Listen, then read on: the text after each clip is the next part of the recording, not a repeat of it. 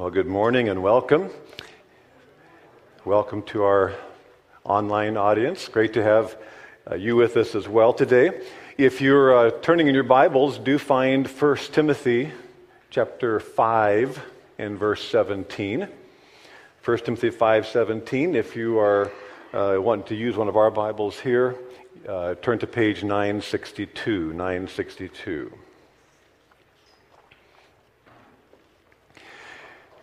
In this passage, Paul is writing to Timothy uh, about the important role of church leaders, elders, pastors, overseers, whatever name or term we use. The health of the leadership of a church obviously is key to the health and integrity and effectiveness of the church as a whole.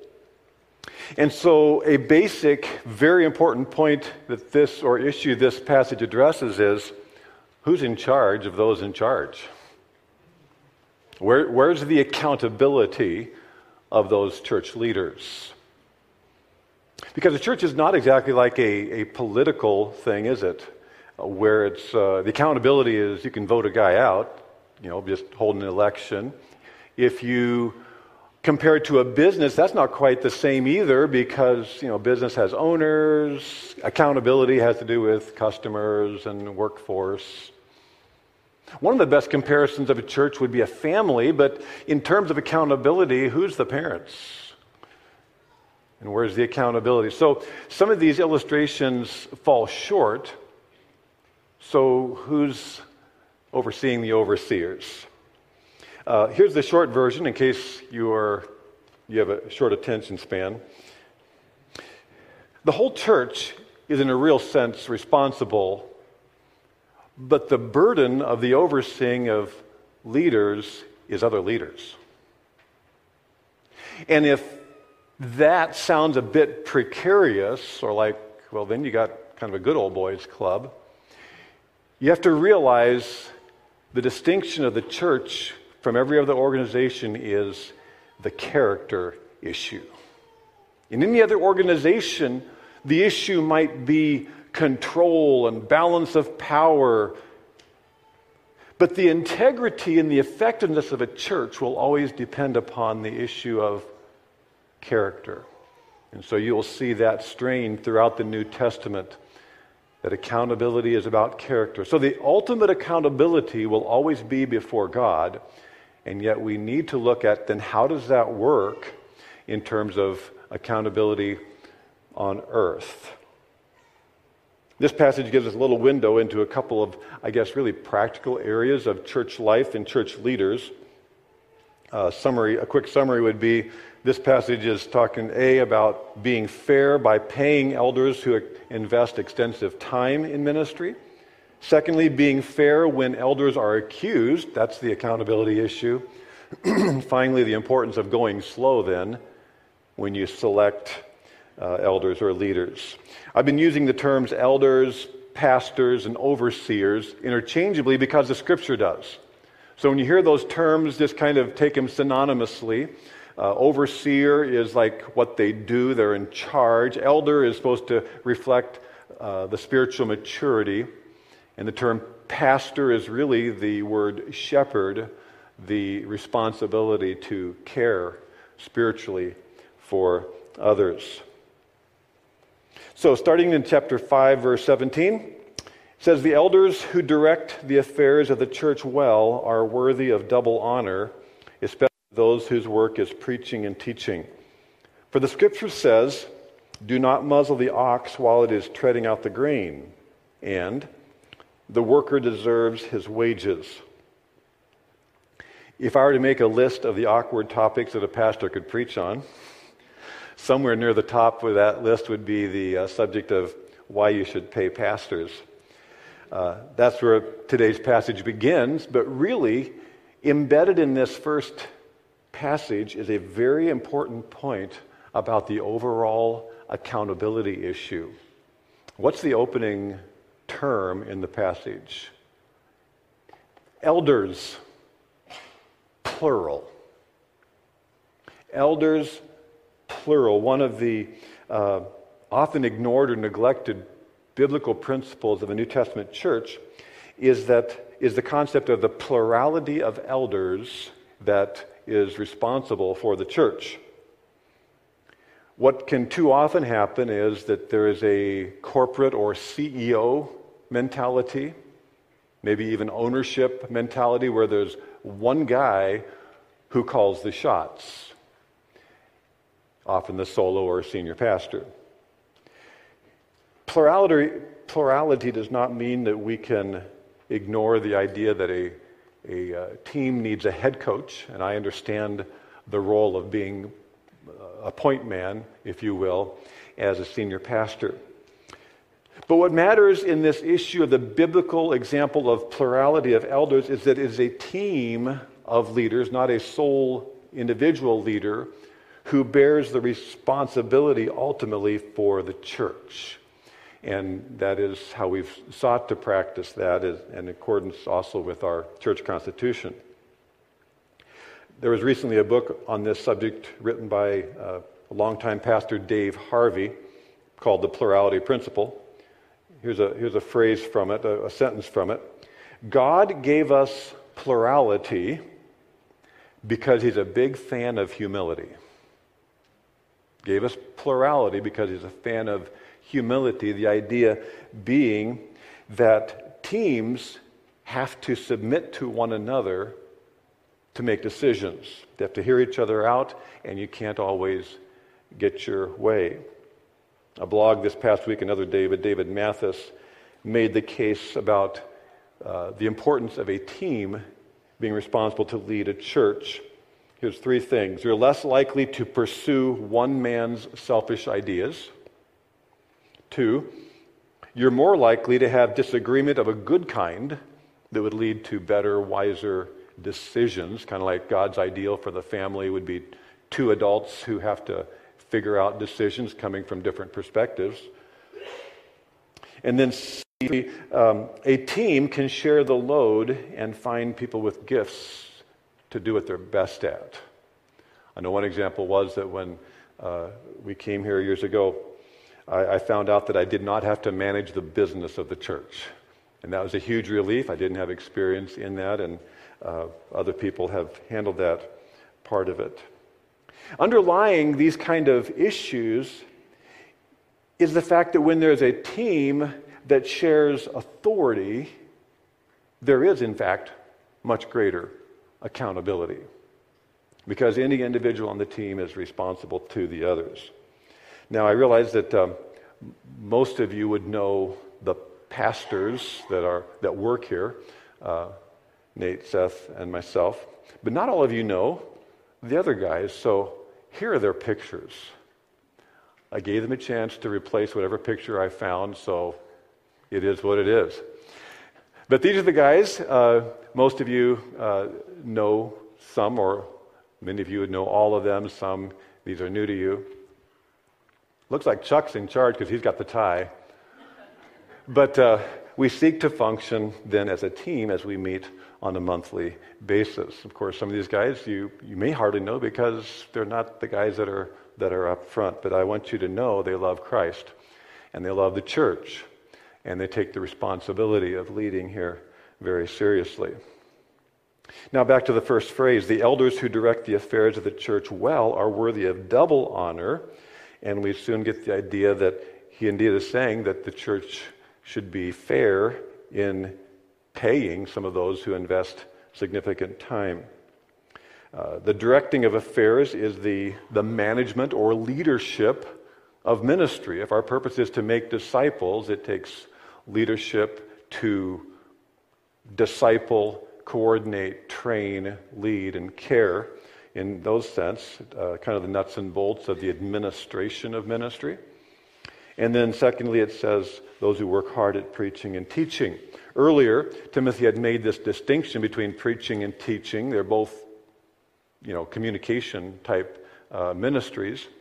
Uh, preaching seems to emphasize truth application, what someone should be doing. Teaching is more about truth content. What does it say? But obviously, both are important. If it's in there, we need to know what it is, but we also need to know then preaching how it applies and you know what should we do about it. Those things. So Paul's point overall is that those who lead well and invest significant time in the leading uh, the, in, and in the teaching and the, the preparation hours that are involved should be compensated financially. If you put yourself in the first century uh, context, everybody came uh, as in the new, new church, they came with some kind of business or, or trade or something that they did. But they found as they began to see, be a part of a church leadership that was growing that they simply couldn't do both things. And so gradually, gradually, and God had inspired a couple different places here to say, no, there's a time when you relieve some of those elders from their need to support themselves financially to be more full time. So that's what this double honor is about. It's interesting that, to, to describe this as double honor because he's really doing a wordplay with the word honor. Uh, honor is used, first of all, most typically, like we use it, to, to pay some respect, if you will. First, uh, First Thessalonians 5.12 uh, calls on the church to uh, respect those who are in charge of you spiritually in the Lord. But then, at the same time, in this little wordplay, he's using honor with the other definition. And in fact, back just last week in our study in chapter 5, verse 3, it says, Give honor to widows who are truly in need, which means what? financially support them. So he says double honor in, in, in the case of some uh, of, the, of the elders.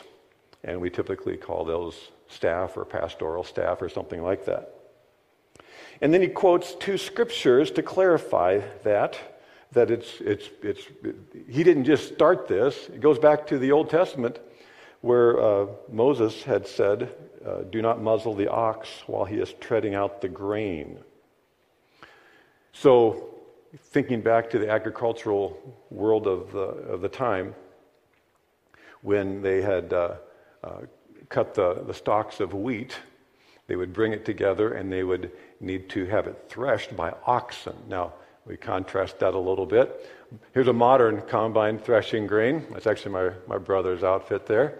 And today, there are actually still people doing it like they did it in the Old Testament. There's a picture, I understand, from Ethiopia, got it on Wikipedia, that there are still oxen doing this. So they're, they're stomping the grain, and as they either go in circles or however they, they do that, then they have to move the cattle away and, and pick up the loose straw and, and, and clean the grain. And the point is that you don't muzzle the animal, the, your livestock, while they're actually working for you. And the the, uh, the same, the, the, parallel is, is for uh, paying some. And the second one is the worker deserves his wages. It's interesting to just note that uh, he says this is a, my second scripture quotation. This quotation, however, comes from a New Testament book, the book of Luke, and these are the words of Jesus. So already, Paul is quoting Luke as scripture even though the book of Luke was probably just written uh, less than a decade before uh, Paul wrote this to Timothy. So that's kind of a sideline. But the point is that Jesus was talking to his, this team of 20, 72 disciples that he sent out in pairs. And he said, On your way, you should gladly su- accept the support of people who are willing to host you and feed you and, and take care of you and because the worker is worthy of his wages. Jesus is the one that said it, and that's the only place we, we see it in Scripture. In 1 Corinthians 9, uh, the city of Corinth, the church at Corinth was kind of a problem sometimes in a variety of ways. One of those ways, as you study the background of the book of, of books of 1st and 2nd Corinthians, is that they didn't like the idea of supporting Paul, and yet Paul cared for them so much that he was working in ministry for them. And so, because that pay thing was controversial, he said, I'm not taking anything from you so that I can bring you the gospel free of charge.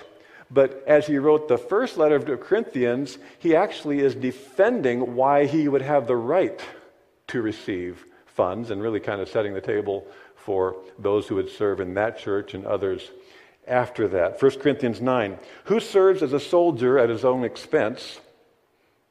You get paid to be a soldier. Who plants a vineyard and does not eat of its grapes? Who tends a flock and does not drink the milk? For it is written in the law of Moses, Do not muzzle an ox while it's treading out the grain. Is it about oxen that God is concerned? Surely he says this for us, doesn't he? If we have sown spiritual seed among you, is it too much if we reap a material harvest from you? In the same way, the Lord commanded that those who preach the gospel should receive their living from the gospel. So, Paul, when making a, a, case like this, makes you ask, but he says, but he goes on to say after that, but I'm not going to take anything from you. So, how did Paul support himself? You go to uh, Acts chapter 18 and you find that what he did is he went back to his trade of, what is his trade? Somebody know? Making tents, yeah. And that's where that phrase tent maker comes from, where many people through the years have supported themselves so that they can be in ministry, tent making, or whatever trade or business might be required. Uh, this couple, Aquila and Priscilla, were also with him. Maybe they were a more established business couple, a Christian host for the church and Paul worked with them. But it's interesting to note in Acts 18 that as soon as uh, some of his partners in ministry, Silas and Timothy, came with a gift from Macedonia, which is gifts from the Philippian church, that then Paul was able to give more full time to ministry, even there in Corinth. So that's kind of the, the pay background. Who, who decides who gets paid and, and how much? uh, clearly, uh, other church leaders need to be involved in that. Uh, one of the principles we've learned through the years from the New Testament is that uh, functions in the New Testament are given, forms are often flexible, right? Functions, this is what you need to do, but how you do it is often given a lot of freedom. I think that's sometimes why the New Testament leaves out a lot of the details that we kind of wish were there. So just God, just tell me how to do it. But the how is often left to us. Just a little bit of a background at Open Door. Um, at the annual meeting in, in January, the church membership votes to uh, approve the, the prepared budget of anticipated expenses for the years. And in that budget are the uh, recommended salaries and, and benefits of the, that the church board then recommends as part of that budget. I just need to say, on behalf of myself and Seth and, and Nate and, and Carla, the staff here, that we are very grateful for how the board and obviously you as a church have taken care of us financially uh, through the years. Um, it is a, an extreme blessing and something that not always has taken place around the world to be able to be fully supported and devote ourselves to this ministry. There's been a lot of tent makers, part timers through the years, and uh, this is certainly a blessing and a, and a luxury to be well cared for. The double honor, supposedly, that we have as pastors does not, however, put us like spiritually on a pedestal. So when it says that, it's not like you got single honor, we got double honor. If anything, it would seem that those who, like Paul, ministered free of charge, volunteered, would be the ones deeply honored by God. And it is it would be a crazy guess to try to see how much of the ministry of Open Door is paid and how much is actually the hours upon hours, and some of you, a lot of hours that you have devoted in the past, in the present, and will in the future for this ministry. Uh, Ephesians 4 talks about how the, the pastors and teachers and leaders are responsible to equip people for the work of ministry. And again, we're grateful that the people of Open Door have taken that very seriously. And that is how the ministry is done. It's not just paid. As, as Paul moves on into the um, next section, another good detail, it is specifically about accountability he says, Be fair not only about pay, but be fair when elders are accused. Verse 19 Do not entertain an accusation against an elder unless it is brought by two or three witnesses. Those who sin are to be rebuked publicly so that the others may take warning. So there is no spiritual pedestal, and pastors and elders are made of the same spiritual stuff, and it becomes even more important, and uh, there's a greater sense of accountability when it is a leader that is falling to sin. But be fair, first of all, it's, it's saying don't, elders don't get a pass because of their position. In fact, James made this point of higher accountability. Not many of you should become teachers, my brothers, because you know that we who teach will be judged more strictly. So don't just say, man, I really want to be up front. Just realize that comes with an additional weight. And I believe this focus here is before God. Sometimes um, bosses or political leaders might get away with wrongdoing because of their position, using that position as leverage to get by with something. And this is a, a, a statement to the church and its leadership make sure that's not how the church functions. In fact, you would hold them to a higher level of accountability. Uh, again, if this is before God, that also means that there is not somehow uh, a boost in eternal rewards because somebody is a leader, because there is actually a higher standard. There's a higher expectation. Um, why should a teacher be more accountable? Think about it. If we are teaching and preaching the Word of God consistently, we should actually be more aware of what it says and what it means to us. And so, if if uh, our degree of understanding has any weight, we would be held to a higher standard, so there's no excuse. Uh, but secondly, it would also be the fact that because of a leadership position, we've seen this played out in so many sad ways, but also hopefully positive, that the leadership of a church affects the testimony of the church, which is why there's the qualifications that we studied about in 1 Timothy 3 as well. But if somebody accuses an elder or pastor, then what do you do? Well, the first statement is do nothing unless there's two or three witnesses. In other words, one person makes a claim, do nothing about it. Don't receive it. Don't accept it. Because here he's actually saying use the accepted cultural understanding that you don't take something to a Jewish court unless there's two or three witnesses. Going back to Deuteronomy, where it was telling the nation of Israel how to handle uh, accusations. One witness is not enough to convict anyone accused of a crime or offense they may have committed. A matter must be established by the testimony of two or three witnesses. You know, that kind of principle still uh, is, is effective in courts today.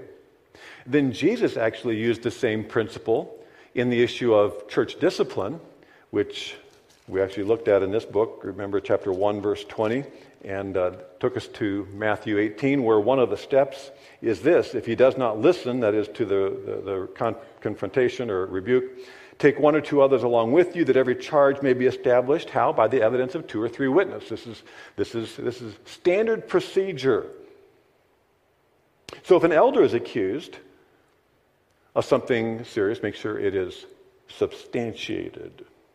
Because otherwise, it could be someone that had a personal grudge over something maybe unrelated and irrelevant.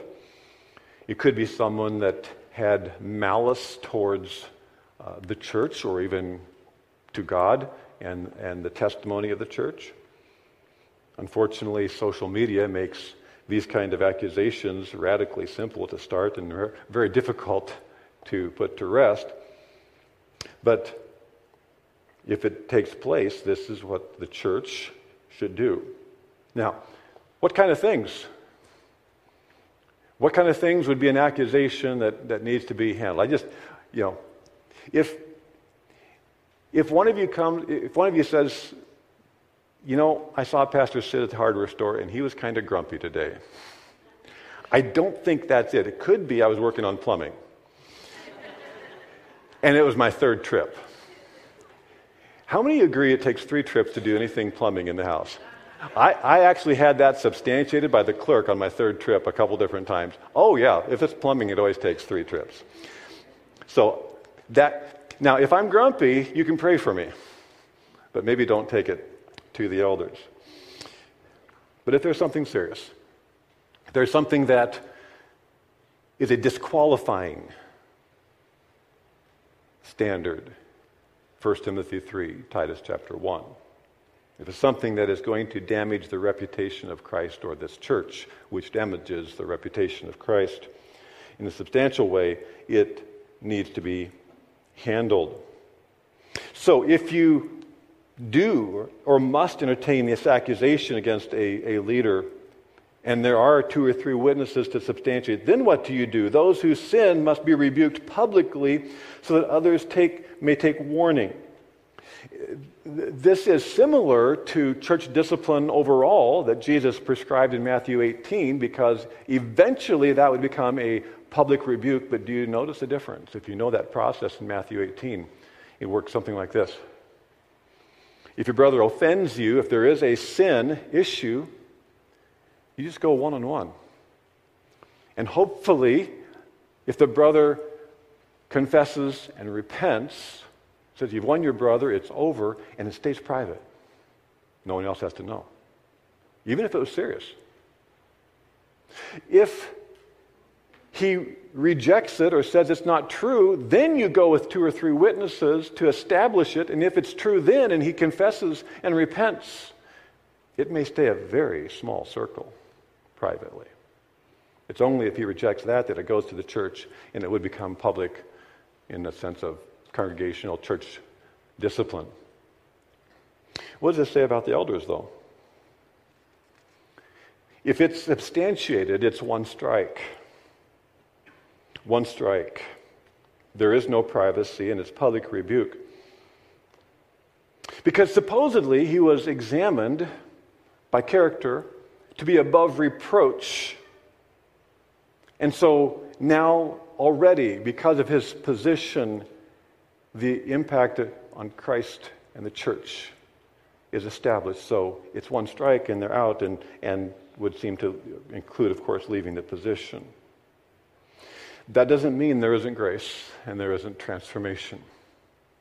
So if a, a spiritual or church leader confesses and repents, he is again right with God and fellowship is restored. Grace applies to all. And to whatever degree a serious sin would affect one's marriage or family, it would hopefully be a process by which there would be healing and counsel and health and restoration. But would that mean that the person can have his position back? It doesn't seem so so that others may take warning. This is a painful but cleansing process when a church addresses sin, especially in its leadership. Verse 21 is the same issue. I charge you in the sight of God and Christ Jesus and the elect angels to keep these instructions about rebuking elders without partiality and to do nothing out of favoritism.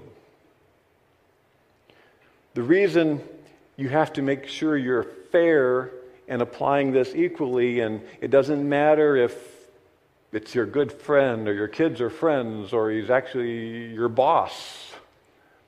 It has to be applied equally. Why? Because God the Father, Jesus Christ the Son, and the angels see what's going on. Now, that might even surprise us because we, we always knew that God sees all and knows all. And this isn't saying that, that uh, angels, holy angels, are omniscient and know everything that's going on, but they can see, and that's why they can be sent by God to, to do things on earth. So understand the utmost importance that, that what happens on earth matters to heaven. We, we, we sometimes are guilty, even in spiritual things, of only thinking horizontally. You know, well, it only affects me, which is probably never true. Or it just, that's my problem, it's my reputation. And we're just thinking this way. No, it matters in heaven because we as Christians and corporately, we as a church are assigned to do the work of heaven. That's what we do here. This, this matters eternally. And so, because it matters in heaven, it matters what's happening here. Just take the example. Why does Bentonville, Arkansas care what happens at Walmart in Saukville? Why does uh, McDonald's corporate in Chicago care what happens at the Saukville and, and port stores? Because they've got their name. It affects the bottom line, it affects their reputation. And so, if executives there will deal with corruption on the local level by, by firing people, how much more when eternal things are at stake? We, we have to reestablish the seriousness of what we do here when we come together. This, this, is, this is an eternal gathering. Believers in Christ, we're going to be together forever. That's a good thing. We're not just a Christian club because these friends are better than other friends. I think they are. We, we don't get together just because we can do good things together that help people and keep us out of trouble. No, that can be true. But we get together because the church is how God populates heaven. We go and make disciples. The church is how God prods us to stimulate one another to do to spiritual growth and to impacting others and it all matters to heaven so when there is a problem with the character integrity of leadership you need to take that seriously and handle it even without favoritism because it matters in heaven it's a unique privilege to be a leader here. And uh, I, I, love what I, what I do, and I'm, and I'm grateful for the double honor that I can actually do this for a living. I know the other guys feel the same, and I know that the guys in the board consider it a great privilege as well. But I, I would thank you for your understanding of the sense of weight and responsibility um, accountability and scrutiny that needs to be a regular part of our life. And it means so much that you would pray for us and that you would prioritize that somehow. And, and I know many of you have. I, I deeply appreciate it. So, if an elder's reputation is important on earth and heaven, and if sin is more serious because uh, we are leaders, then it only stands to reason that the best way to avoid problems is to go slow in selecting elders. If you're an employer, you know it's easier to hire than to fire. It might seem hard to hire right now, but it's even harder to fire. Verse 22 Do not be hasty in the laying on of hands, and do not share in the sins of others. Keep yourself pure. Now, verse 23 might surprise us. Stop drinking only water and use a little wine because of your stomach and your frequent illnesses, Timothy. Verse 24, I think, returns to the subject. The sins of some men are obvious, reaching the place of judgment ahead of them. The sins of others trail behind them. In the same way, good deeds are obvious, and even those that are not cannot be hidden. Go slow because so much is at stake.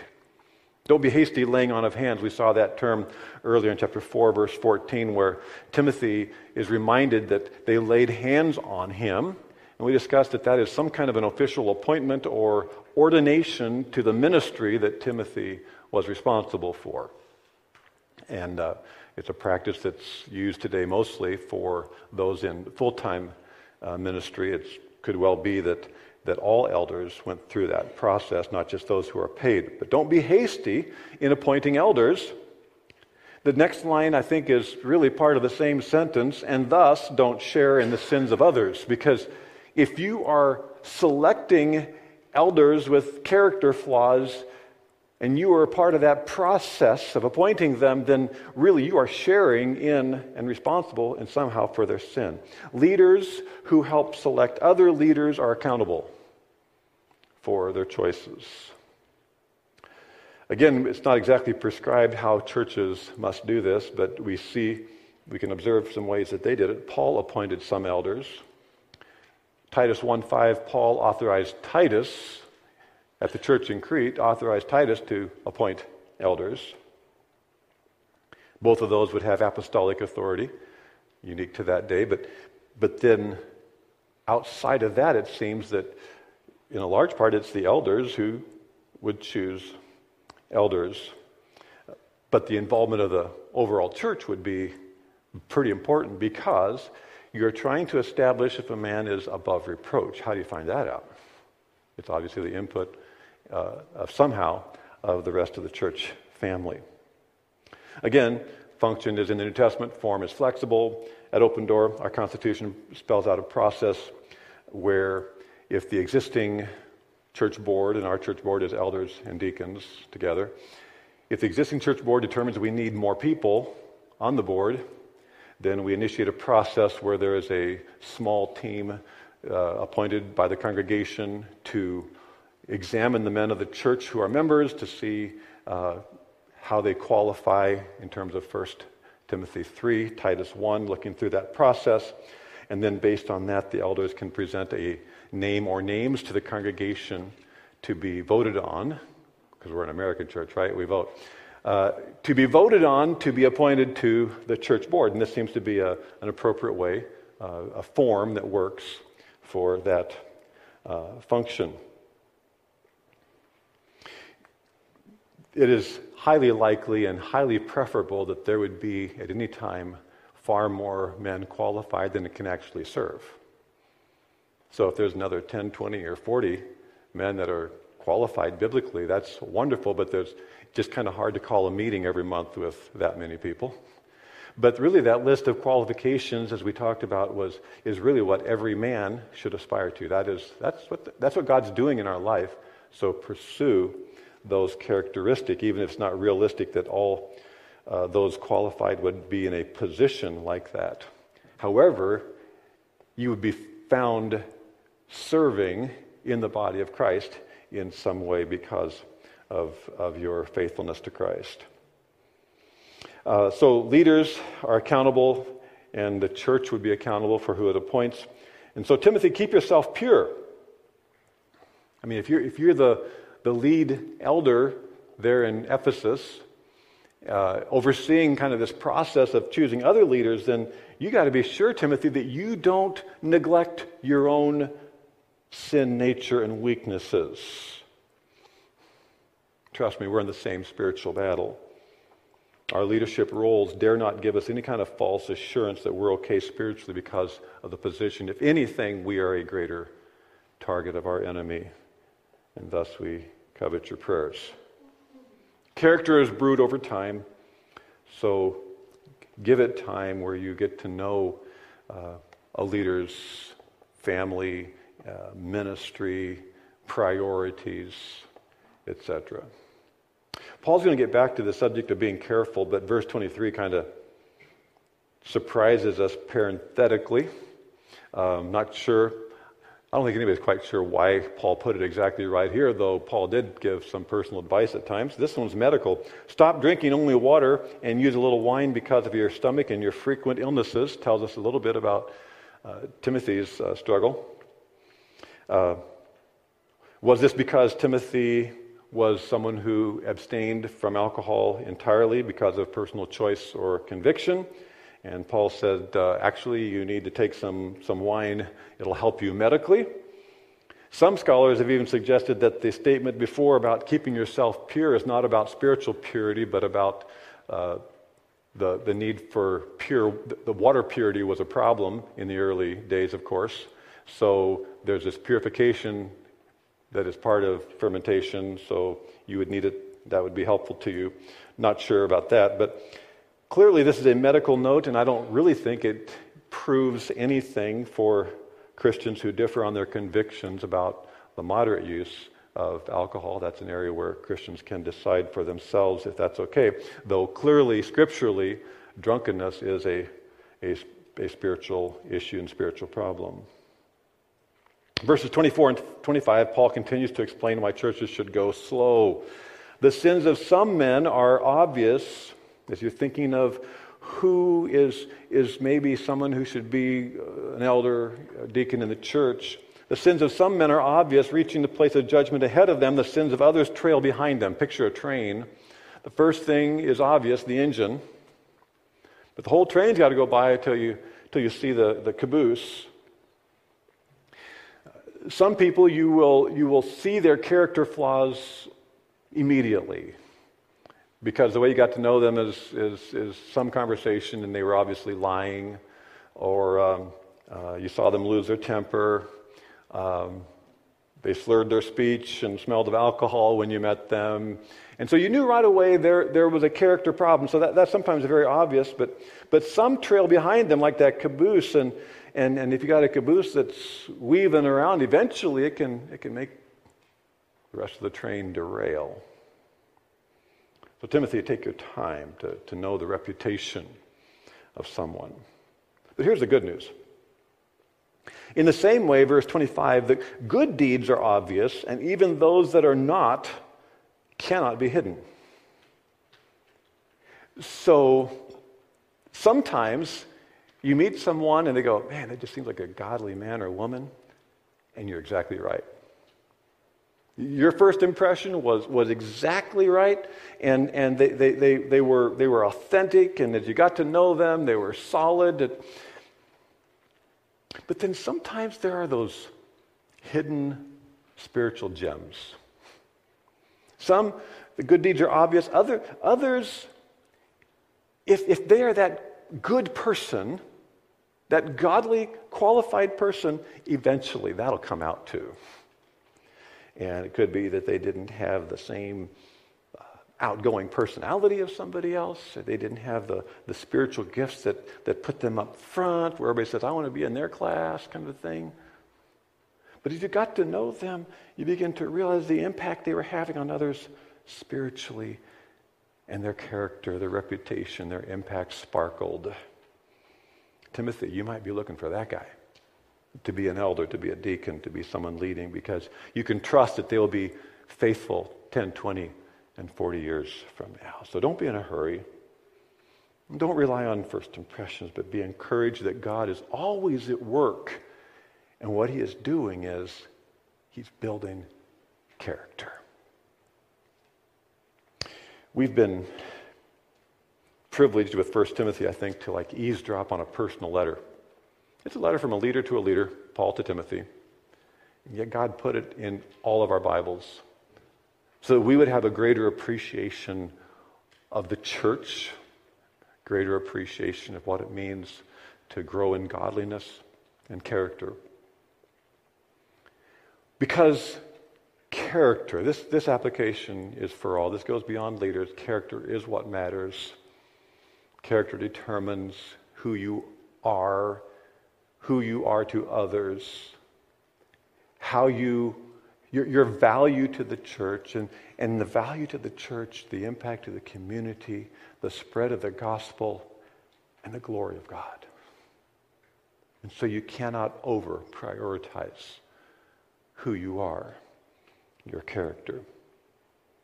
I just want to close with a passage about leaders, as uh, I think Seth read before.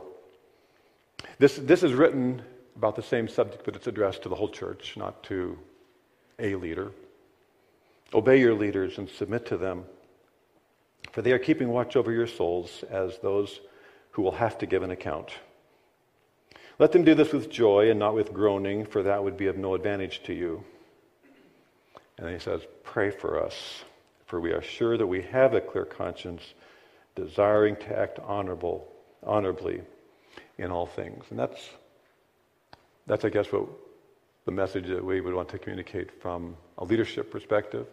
Uh, Seth, would you come and just uh, lead the congregation? Uh, it's a time of corporate prayer.